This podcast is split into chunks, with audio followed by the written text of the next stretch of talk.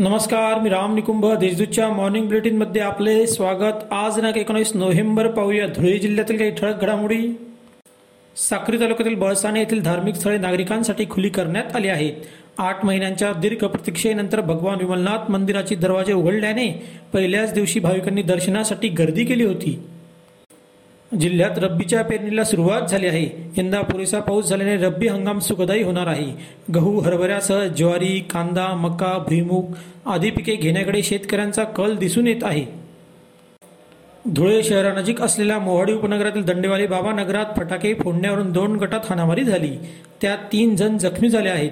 या प्रकरणी मोहाडी पोलीस ठाण्यात चौघांवर गुन्हा दाखल करण्यात आला आहे. धुळे महापालिकेला केंद्र शासनाकडून पंधराव्या वित्त आयोगाचा निधी मंजूर झाला आहे. निधी अंतर्गत पाच कोटी अठ्ठ्याण्णव लाख सत्तेचाळीस हजार रुपये मंजूर करण्यात आले आहेत. हा निधी पिण्याचे पाणी व घनकचरा व्यवस्थापनावर खर्च करावयाचा आहे. या निधीतून पावसाच्या पाण्याची साठवण व पुनर्वापर करण्याची प्रक्रिया केली जाणार आहे.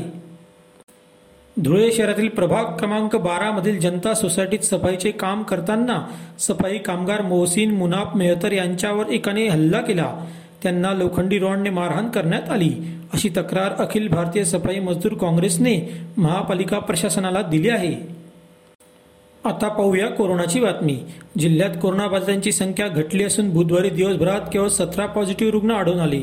बाधितांची एकूण संख्या तेरा हजार सातशे बावन्न इतकी झाली आहे.